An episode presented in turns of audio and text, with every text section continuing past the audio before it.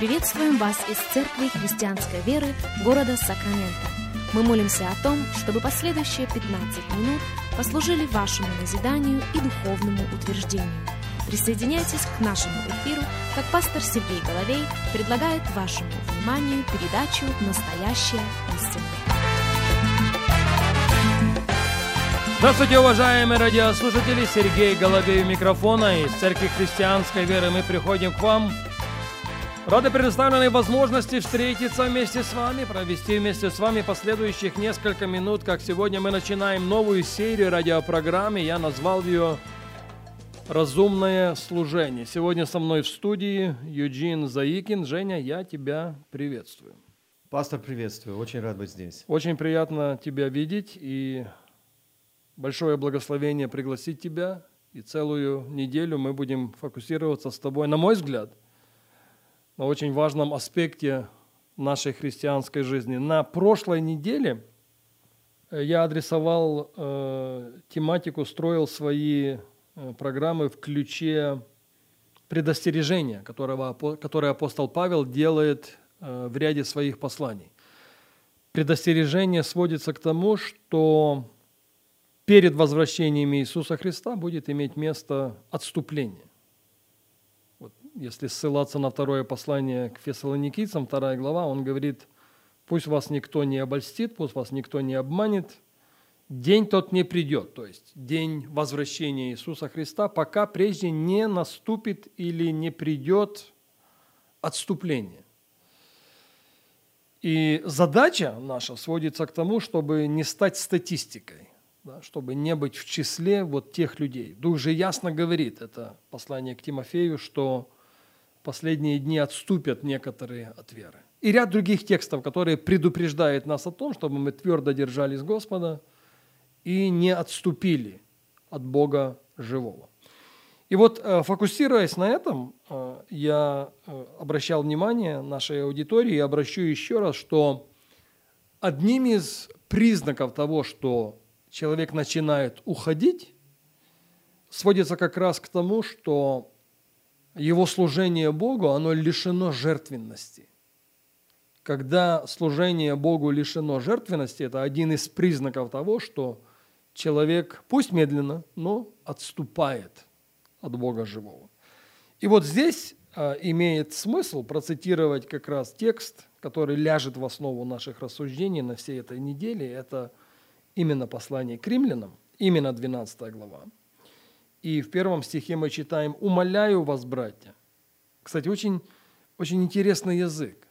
Да, из, из всего спектра, который он мог избрать, он говорит, я, я готов сделать то, что ну, переступить через себя. Я готов отложить какие-то свои личные предпочтения. Вот, вот в этом случае, когда, когда речь заходит именно об этом, я умоляю вас – Вообще в Писании апостол Павел говорит, что Бог прославляется не в силе, а в слабости. Как бы апостол Павел готов быть уязвимым. Он готов согласиться, что со своей позиции mm. он не доминирует. Он не может сказать, я вам сейчас... Другими словами, я ищу вашего блага в этом. Да. И ради того, чтобы вы оказались, где вы должны оказаться, я, я готов смириться, умолиться, я готов как бы переступить себя и ряд других э, с этим связанных эпитетов. Итак, Римлян 12.1. «Итак, умоляю вас, братья, милосердием Божьим, представьте тела ваши в жертву живую, святую, благоугодную Богу, для разумного служения вашего». Другими словами, если мы не представлены Богу как жертва, в первую очередь живая, святая, Ему благоугодное, мы не можем претендовать, что наше служение в любой его форме или в любом его проявлении вообще заслуживает статус разумного. В английском переводе используется слово reasonable или целесообразное. Нет целесообразности в служении. Вот я, я готов озвучить э, этот тезис еще раз. Нет целесообразности в служении, которое лишено жертвенности. Христианство известно жертвой Иисуса Христа на кресте. Каков Он, таковы и мы, да? И Он оставил нам пример, дабы мы шли по Его следам. И уже если говорить о христианстве или о следовании за Христом, то с чего оно начинается? Оно начинается с того, что Он сказал. Если кто-то хочет за мною идти, Верно. отвергни себя, возьми свой крест, и тогда следуй за мною.